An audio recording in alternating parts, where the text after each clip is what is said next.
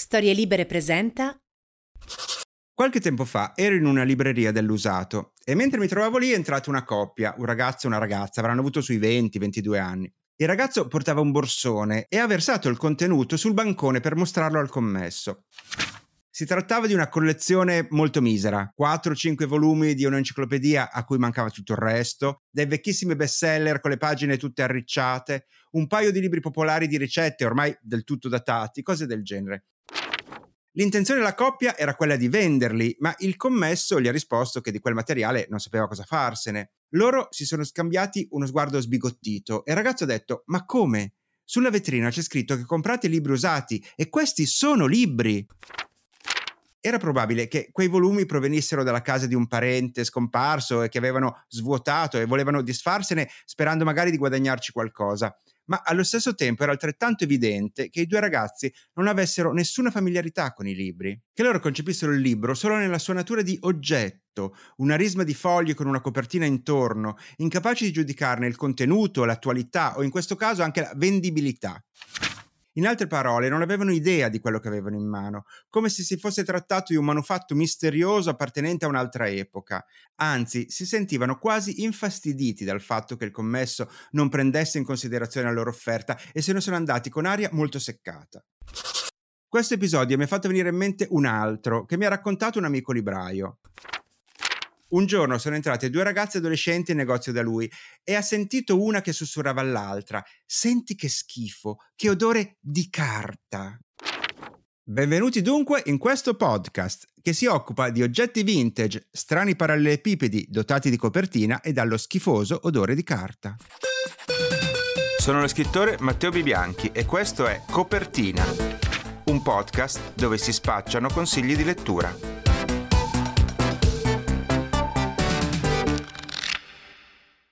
Partiamo subito con una formazione mista, due italiani e una straniera, nelle mie letture in corso.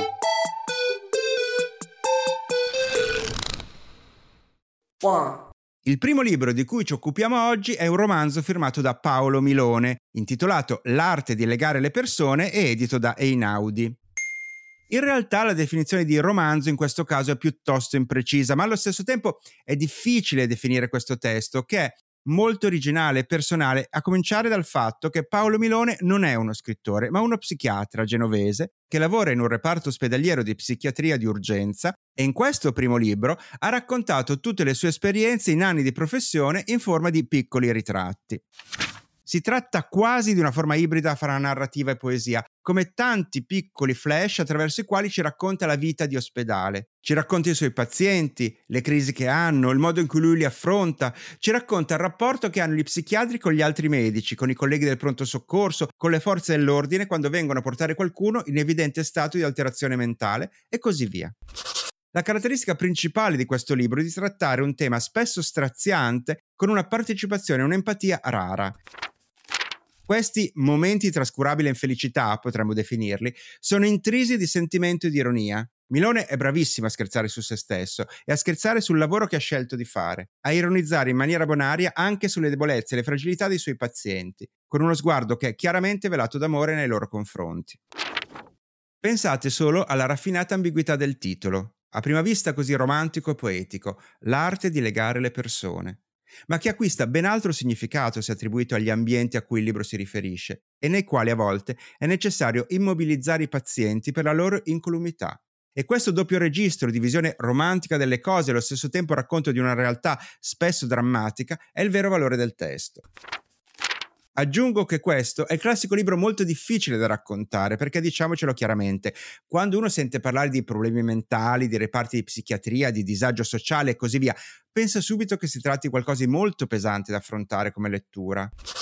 In verità, quando l'ho dato in mano a un paio di amici dicendo prova a leggere anche solo l'inizio, sono rimasti coinvolti quasi immediatamente dalla freschezza della scrittura di Milone che è probabilmente dovuta al fatto di saper filtrare in maniera molto personale queste vicende, senza avere l'ansia tipica dello scrittore che vuole fare alta letteratura. Quasi un diario intimo che condivide col lettore. E per darvi un assaggio del suo stile, in una delle prime pagine ho trovato questa definizione bellissima. C'è chi ritiene che un ricovero in psichiatria sia la cosa più brutta al mondo. Talvolta la vita è ancora più brutta. Gli animali feriti si nascondono in una tana e si leccano le ferite. Psichiatria è una tana. Two. Proseguiamo con un libro che è attualmente fra i 12 finalisti per la cinquina del premio Strega. È il terzo romanzo pubblicato dall'autrice Giulia Caminito. Si intitola L'acqua del lago non è mai dolce, lo pubblica Bompiani e ha una copertina veramente bella, con un'immagine molto suggestiva, la stanza da letto di una ragazza che sembra letteralmente immersa in un'acqua che potrebbe essere appunto quella di un lago. È la storia di Gaia, una ragazza della periferia romana che cresce in una famiglia indigente. Il padre è un muratore che lavora occasionalmente senza contratti regolari e dopo una caduta rimane disabile in sedia a rotelle, ovviamente non avendo nessun tipo di assicurazione sanitaria sul posto di lavoro. Gaia ha un fratello più grande e due fratelli gemelli piccoli e tocca ad Antonia, la madre, tenere le fila di questa famiglia. Antonia lo fa con estrema determinazione. Il libro si apre con un capitolo bellissimo nel quale Antonia si finge avvocato per incontrare una dottoressa che si occupa dell'assegnazione delle case popolari, invadendo quindi il suo ufficio, riuscendo però a ottenere che le venga prestata attenzione. Questo personaggio della madre, estremamente autoritario e molto spigoloso, è in realtà una figura notevole. È colei che instilla alla ragazza l'assoluta necessità di trovare attraverso lo studio e la formazione il modo per elevarsi dalla loro condizione sociale e aspirare a una vita migliore. La ragazza si impegna a fondo per questo scopo, sebbene la sua famiglia sia povera al punto che non hanno nemmeno la televisione e Gaia non può avere quasi nulla di quello che hanno i suoi compagni, non ha cellulare, non ha motorino, si deve arrangiare con i libri in prestito e così via. Ma questo significa anche che lei cresce molto in fretta, con lo spirito indipendente di chi sa badare e sa bastare a se stessa. Allo stesso tempo, Gaia ha anche degli improvvisi scatti di rabbia e di violenza verso chi invade il suo spazio e verso chi la ferisce, come un animale braccato che cerca di difendere il suo territorio ed è consapevole dei pochi mezzi a disposizione per riuscire a sopravvivere nel contesto in cui è inserita. Quella che vive Gaia è un'adolescenza rabbiosa, in cui anche le amicizie e gli amori sono vissuti come sfide, come conflitti. La forza del libro è sicuramente la scrittura della Caminito, che è ricca di immagini evocative e di frasi di grande impatto. La debolezza forse sta nella parte centrale dove la tensione un po' si diluisce. Personalmente ritengo che se il romanzo invece di 300 pagine fosse stato un po' più breve avrebbe guadagnato di intensità, ma L'acqua del lago non è mai dolce è uno dei libri italiani più interessanti fra quelli usciti negli ultimi mesi. 3. Concludiamo con un romanzo dell'autrice americana Deb Olin Unfert, un nome praticamente impossibile da memorizzare. Il libro si intitola Capannone numero 8, l'ha tradotto Silvia Manzio e lo pubblica la casa editrice Sur. Mi sono avvicinato a questo testo perché dall'autrice avevo letto il primo libro in inglese che si intitolava Minor Robberies, cioè furti minori. Era una raccolta di micro racconti pubblicati all'editore McSweeney's. Mi era piaciuto moltissimo. Perché sapete che i racconti brevissimi e i libri a frammenti sono una mia passione. Così, quando ho visto che era stato tradotto in Italia il suo nuovo romanzo, ho subito voluto leggerlo racconta la storia di due donne. Jenny è una ragazza che è cresciuta con la convinzione che il padre fosse morto. Ha vissuto da sola con la madre a New York finché nel pieno dell'adolescenza viene a scoprire che in realtà suo padre è vivo e vive nel paese d'origine della madre, quindi molla tutto, si precipita a casa di quest'uomo, invadendogli la vita quasi come se volesse recuperare il tempo che aveva perduto con lui, e ovviamente come forma di ritorsione nei confronti della madre che le aveva tenuto nascosto la sua esistenza. L'incontro col padre non avrà l'effetto epifanico che lei aveva sperato, ma intanto si trova costretta a mantenersi e va a lavorare in un allevamento di galline, dove la sua capo responsabile è Cleveland, che il caso vuole fosse una bambina alla quale la madre di Jenny faceva da babysitter. E lei è sempre cresciuta con il mito di questa donna, Olivia, alla quale era legata quasi più che alla sua stessa madre. Quindi, quando si trova davanti la figlia, che le è anche fisicamente molto somigliante, scatta subito quasi un rapporto di protezione nei suoi confronti.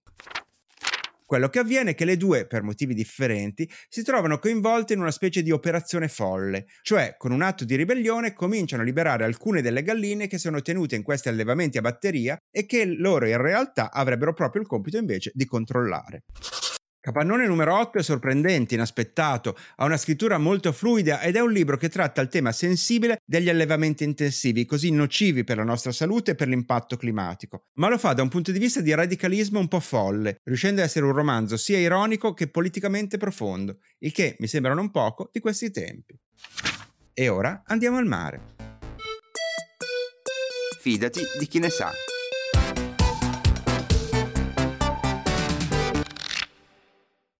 Sono sempre interessanti le librerie specializzate in un genere particolare perché ovviamente hanno un tipo di esperienze di pubblico anche diversi. Oggi andiamo a scoprire una libreria che presenta due caratteristiche abbastanza uniche, quella di essere una libreria di mare e di trovarsi su un'isola, e più precisamente nell'isola di Procida. Stiamo parlando della libreria Nutrimenti ed è in collegamento con noi la libraia Natalia Ambrosino. Benvenuta Natalia. Ciao. Eh, cominciamo dal, da questo aspetto che è eh, decisamente curioso, cioè non è frequente trovare delle librerie sulle isole perlomeno sulle piccole isole, chiaramente non mi riferisco alla Sardegna o alla Sicilia, ma ehm, per quanto ne so sono davvero poche le librerie su un'isola piccola come Procida. Com'è nata la libreria Nutrimenti? Allora, la libreria Nutrimenti è nata nel 2014 a maggio e da un'idea di Andrea e Ada Carpi, che Andrea Palombi ed Ada Carpi che sono i titolari della casa editrice Nutrimenti i quali sono molto amanti e molto legati all'isola di Procida. Siccome sulla nostra isola c'era mh, soltanto qualche piccola cartolibreria che trattava di scolastica, loro avevano pensato, insomma, quale luogo migliore, essendo loro amanti del mare e ave- ed avendo poi, tra l'altro, una linea dedicata alla narrativa di mare, perché non aprire una, una libreria proprio sull'isola di Procida dove manca, eh, dove mancava più che altro. E di lì, insomma, la nascita della, della libreria, che oggi, fra, fra, un mesetto esatto, compirà ben sette anni.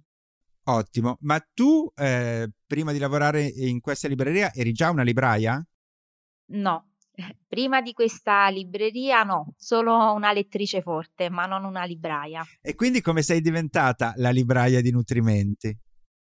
Ehm, un po' per caso, diciamo che ho saputo che c'era questo colloquio e quindi ho detto: "Ma sì dai proviamoci, potrebbe essere bello e sicuramente avvincente l'idea di dirigere una libreria", e e quindi feci all'epoca il colloquio con Andrea Palombi e inaspettatamente, perché fra l'altro avevo già un lavoro, quindi tentai un po' la sorte con un, con un altro colloquio, fui assunta subito e ricordo questa giornata di pioggia, la telefonata di Andrea che mi diceva noi abbiamo pensato a te come libraia e quindi mi insomma sconvolse un po' tutto il piano che avevo in mente per l'estate, però è stata e continua ad essere una gran bella sfida. Nutrimenti appunto è una eh, casa editrice indipendente italiana che, di cui abbiamo anche ovviamente parlato qui a copertina, ma qual è il rapporto tra la casa editrice e la libreria? Cioè c'è un rapporto diretto o no? Allora, c'è un rapporto diretto nella misura in cui eh, loro sono appunto i titolari della libreria. Poi però io e mio fratello Leonardo siamo coloro che la gestiscono, i librai. Quindi eh, per quanto riguarda le scelte delle linee eh, dei libri, linee editoriali, libri da scegliere, ce ne occupiamo noi. La casa editrice all'atere, diciamo, è staccata dal, dalla libreria. Che cosa significa fare il libraio su un'isola? Cioè, quali sono le caratteristiche che secondo te rendono diverso il tuo lavoro rispetto a quello che eh, fa lo stesso lavoro in città? Il libraio di una libreria di un'isola, fra l'altro una libreria indipendente, è un libraio che si interfaccia molto con il suo lettore, con il suo interlocutore. Eh, la nostra libreria è disegnata un po' sui gusti, non solo sui nostri gusti personali di noi librai, ma anche su quella dei lettori, cioè noi seguiamo molto i loro consigli, non siamo mai in qualche modo prevenuti sulla scelta di un nuovo autore o su un consiglio dato da un uh, cliente. Quindi la nostra libreria forse è fra virgolette speciale proprio per questo. Abbiamo oltre 2500 tesserati eh, che anche dalla terraferma vengono proprio ad acquistare, scelgono di acquistare a Procida perché appunto nel corso degli anni si è creato quel rapporto proprio di fiducia con il libraio, che è un po' quello che viene a mancare nel negozio di catena, perché eh, spesso mi capita di recarmi in terraferma e di girare un po' in altre librerie e di interfacciarmi con altri librai e vedo che il contatto è proprio, cioè il rapporto è proprio, almeno dal mio punto di vista, totalmente diverso. Cioè ci conoscono per nome, ci chiamiamo per nome, eh, ci sentiamo via WhatsApp, abbiamo gruppi, è, è tutta un'altra tipologia di contatto fra libraio e cliente nella libreria indipendente e nella nostra piccola libreria di mare. Tu hai detto appunto una libreria di mare e cosa caratterizza una libreria di mare? Cioè avete dei libri, una sezione specifica dedicata al mare e ai vostri clienti piace, interessa particolarmente questo argomento? Sì, uhm, la libreria Nutrimenti nasce come libreria del mare. Da subito entrando, uhm, si trovano tutta una serie di manuali sulle imbarcazioni da diporto, imbarcazioni, barche a vela, ortolani, anche carte nautiche, quindi abbiamo una bella parete, uhm, proprio specifica dedicata al mare. Invece ci sono dei libri che proprio per la vostra caratteristica, per eh, il fatto che siete specializzati nel mare e così via, che magari sono ehm, diciamo un successo presso di voi e che non sono invece il classico bestseller nelle altre librerie d'Italia? Allora, di sicuro il titolo uno dei titoli più venduti legati all'isola è, è, è l'isola di Arturo di Einaudi Editore, perché ovviamente Procida è l'isola di Arturo, così come Graziella.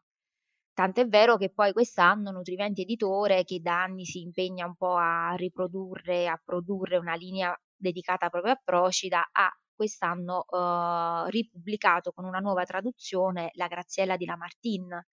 Quindi i titoli più venduti legati a Procida e al mare sono Isola di Arturo e Graziella.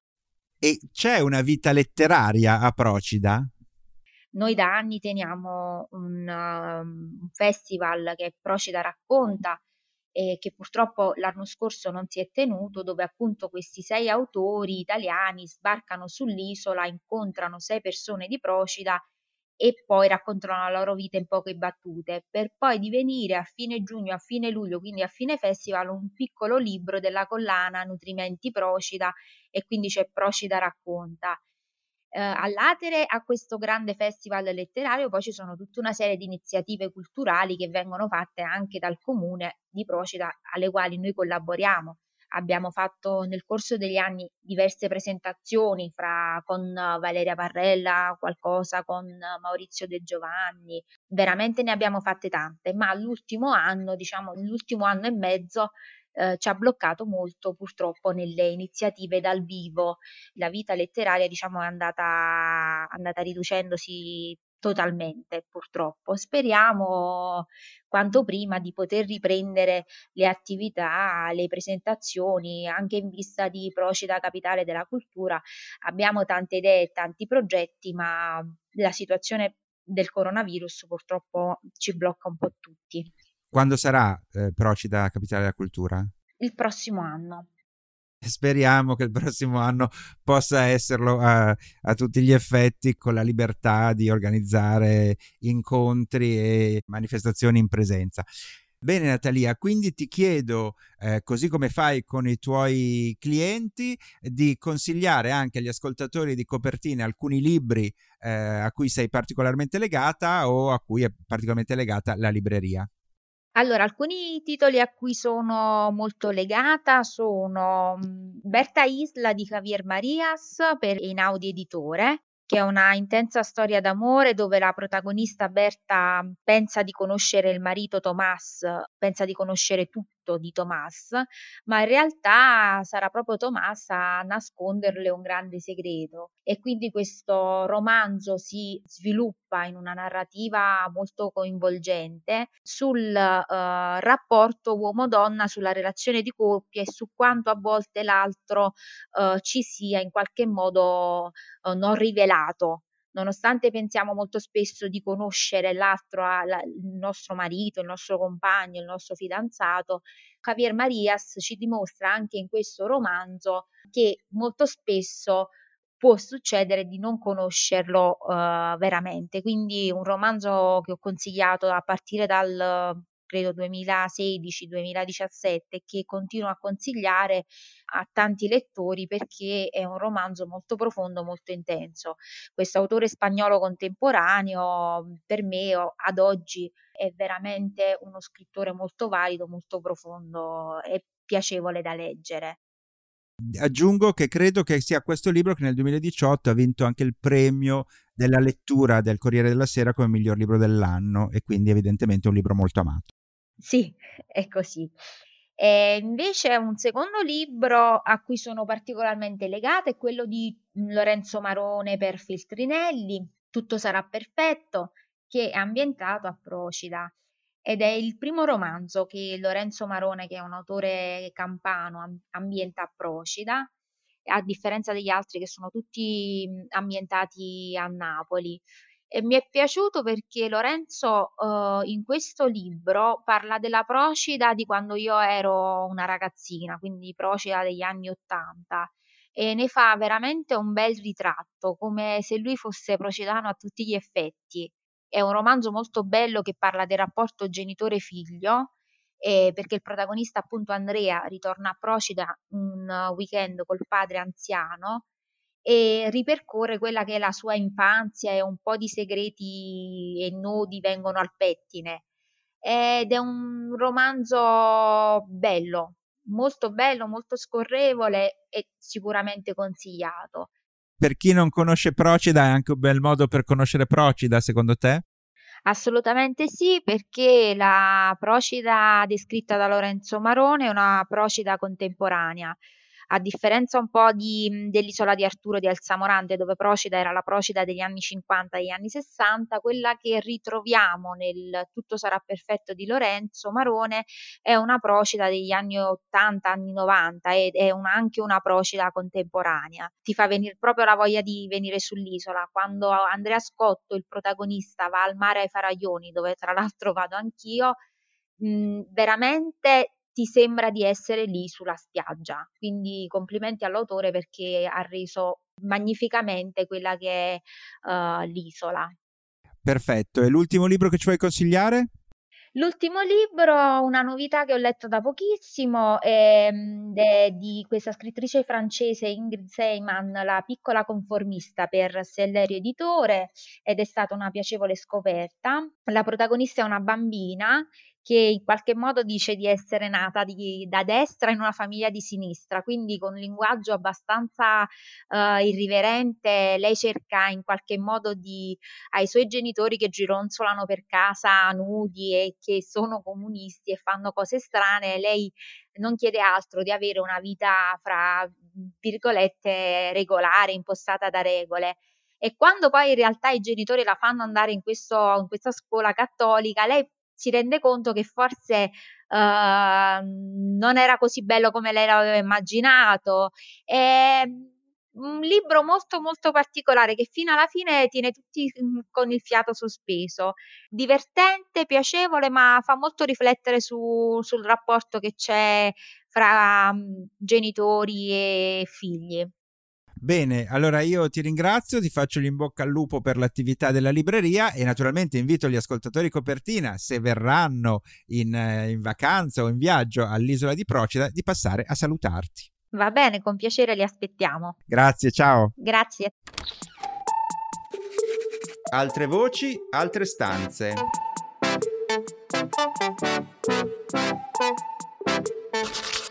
Ed eccoci arrivati alla rubrica della traduzione. Nelle settimane precedenti abbiamo incontrato diversi traduttori, ma mi sono reso conto che nella quasi totalità dei casi si trattava di traduttori che lavoravano con la lingua inglese. Pertanto mi è sembrato doveroso allargare il campo d'azione. L'ospite di oggi nella nostra rubrica lo amplia in maniera esemplare. È Fulvio Ferrari, professore di filologia germanica all'Università di Trento e traduttore da una infinità di lingue, svedese, tedesco, olandese, norvegese, fiammingo e islandese. Sue sono le traduzioni di autori come August Strindberg e Cheese Noteboom e con L'arte di collezionare mosche di Friedrich Sioberg ha vinto anche il premio Von Rezzori come migliore traduzione dell'anno. A Fulvio Ferrari ho chiesto, come sempre per prima cosa, come sia diventato traduttore. Traduttore lo sono diventato un po' per scelta e un po' per caso per scelta, perché nel momento in cui mi sono messo a studiare la, le letterature straniere di area germanica e, e, e, mi sono appassionato di alcuni autori, ho subito, come dire, sperato di poterli far conoscere anche a, agli altri, in primo luogo alle persone a cui volevo bene, ma in generale. E poi un po' per caso perché eh, ho avuto l'occasione che avevano affidato una traduzione eh, a una mia amica che non aveva il tempo di, di farla da sola e quindi mi ha chiesto la mia collaborazione e grazie a quel lavoro um, ho potuto mettere un classico nel mio curriculum e quindi acquisire un po' di credibilità con gli editori. Quando poi appunto mi sono proposto come traduttore di lingue poco frequentate come le lingue nordiche e il nederlandese, questo, questo naturalmente ha facilitato, ha facilitato, molto le cose, cioè non, diciamo, non avevo molta concorrenza.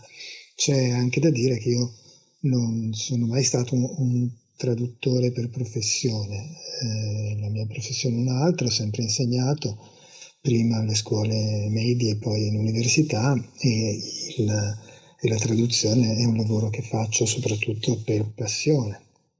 In questi giorni ho ricevuto la mail di un ascoltatore di copertina che aveva una particolare curiosità a proposito della traduzione, e cioè si chiedeva se un traduttore leggesse tutto il libro prima di accingersi a tradurlo oppure procedesse passo a passo nella traduzione esattamente come fa un lettore nella lettura di un libro. Ho quindi posto questa stessa domanda al nostro ospite. Prima di cominciare a tradurre bisognerebbe sempre aver letto l'intero libro perché certe scelte di traduzione sono giustificate dall'interezza del libro, per cui credo che sia davvero consigliabile leggere prima tutto e poi mettersi a tradurre. Capisco che in certi casi, quando, quando, l'editore pone delle urgenze particolarmente forti, si possa essere tentati dal procedere pagina per pagina. Mm, per fortuna, appunto, come dicevo, io non, non faccio il traduttore come professione principale, quindi di solito eh, ho abbastanza il tempo di, di leggere prima di mettermi a tradurre. Se non, se non, lo si fa è importante poi comunque riguardare tutta la traduzione dall'inizio e ri, risistemarla eh, alla luce del romanzo complessivo, insomma, romanzo se è un romanzo, saggio se è un saggio, eccetera. E poi, anche qui, come sempre, gli ho chiesto fra tutti i libri che ha tradotto quale avrebbe voluto consigliare agli ascoltatori di copertina. Lui ne ha scelti due, sentiamo quali. Tra i libri che ho tradotto ce ne sono diversi che ho molto amato. Eh, uno di questi è sicuramente proprio l'ultimo che ho, che ho, tradotto e che è uscito recentemente, che è Il serpente di Stig Dagerman. È il libro di debutto di, di Stig Dagerman, uscito nel 1945, ed è un, un, romanzo non romanzo, ha una struttura molto particolare, comunque diciamo tutti i, i protagonisti sono eh, soldati o ragazze che eh, vivono con i soldati durante la mobilitazione della seconda guerra mondiale e mm, la, più che la trama la cosa fondamentale è che è una meditazione su eh, non solo su quel periodo, sulla guerra, ma un po' in generale sul rapporto dell'essere umano con la paura, no? con l'angoscia, con l'ansia di, di sapere di essere eh, creature finite. E, mh, mm, trovo che sia un libro molto, molto potente, molto forte, che in qualche modo porta il lettore a interrogarsi su delle domande eh, su delle domande ineludibili dell'esistenza, ma senza, senza coccolarlo in eh, stupide eh, ottimismi non fondati, ma d'altra parte eh, proponendo anche un forte senso di solidarietà eh, tra gli esseri umani e di giustizia sociale e politica come, ehm, come unica via per poter sopportare l'ansia dell'essere creature finite. Un altro libro che, che, ho molto amato è Oratorio di Natale di Göran Tunstrom, anche in questo caso un autore svedese, la, è una storia di tre generazioni praticamente segnate dalla perdita, dal dolore, ma la cosa, ehm, la cosa interessante del libro è che non si concentra tanto sul dolore in quanto tale, il dolore che eh, provoca a un marito, un figlio, la morte prematura di una donna fantastica, eh, ma si concentra invece su come il dolore possa trasformarsi in fonte di energia, cioè in, in uh, strumento di conoscenza di sé, di scoperta dell'amore che c'è eh, dentro di sé e quindi diventare in qualche modo una forza creativa. Eh, e questa è una delle strade che il romanzo delinea, naturalmente ci può essere anche una via distruttiva, è proprio la differenza tra i diversi modi di reagire al dolore, è uno dei temi fondamentali di questo romanzo che ho tradotto all'inizio della carriera praticamente, ma che continuo a, ad amare oggi, ogni tanto lo rileggo. Ringraziamo quindi il professore traduttore Fulvio Ferrari per questo intervento e per i suoi consigli. E noi siamo agli... Sgoccioli.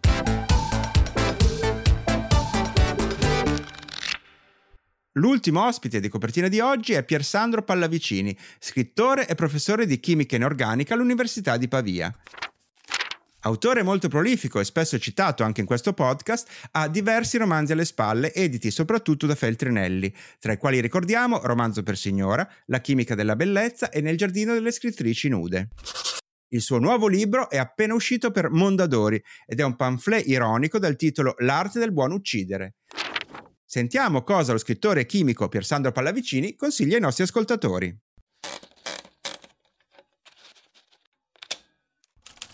Giulia Bignami è una chimica inorganica, fresca di dottorato di ricerca all'Università di St. Andrews, in Scozia. E già questo basta rendere interessanti ai miei occhi di lettore e chimico inorganico il suo esordio, la zattera astronomica, uscito il primo aprile per la nave di Teseo. Mettiamoci poi che il libro parla di suo padre, Nanni Bignami, scienziato astrofisico di fama internazionale, scomparso prematuramente quattro anni fa dopo aver rivestito cariche di grande importanza come la presidenza dell'Agenzia Spaziale Italiana.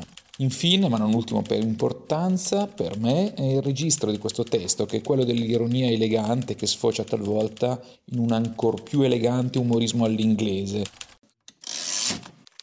Per essere chiari, la zattera astronomica è fatta di una dozzina di capitoli, ognuno dedicato a memorie di Giulia Bignami in avventure in compagnia di suo padre che era un tipo geniale e senz'altro originale, che incontrava altri fisici di statura internazionale, inclusi svariati premi Nobel, e che coinvolgeva questi, e Giulia naturalmente, nelle sue bizzarre avventure che andavano dalla costruzione per l'appunto di una zattera per recuperare legna spiaggiata dal mare in calette irraggiungibili, perché la legna per il cammino di casa non si compra, si recupera, a gare di individuazione di satelliti nella volta del cielo, a mortali partecipazioni ad assemblee dell'Accademia dei Lincei, con tanto di cadavere ancora caldo, eppure a conservazione e assaggio di formaggi ultra invecchiati e prossimi all'ossificazione. Eh.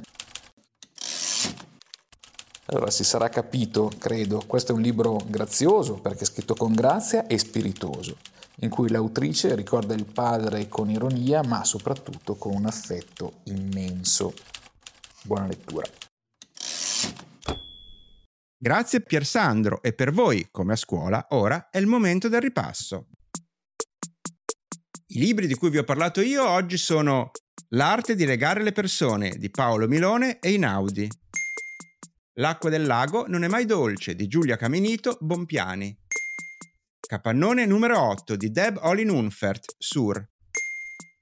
La libraia Natalia Ambrosini della libreria Nutrimenti dell'isola di Procida ci ha consigliato Berta Isla di Javier Marias e Inaudi. Tutto sarà perfetto di Lorenzo Marone, Feltrinelli. La piccola conformista di Ingrid Seyman, Sellerio. Il traduttore Fulvio Ferrari, fra i libri che ha tradotto, ci ha suggerito Il serpente di Stig Dagerman, Iperborea, Oratorio di Natale di Goran Tunstron, Iperborea. E per ultimo, lo scrittore Piersandro Pallavicini ci ha parlato di La zattera astronomica di Giulia Bignami, La nave di Teseo. E per oggi è davvero tutto. Ciao. Ciao.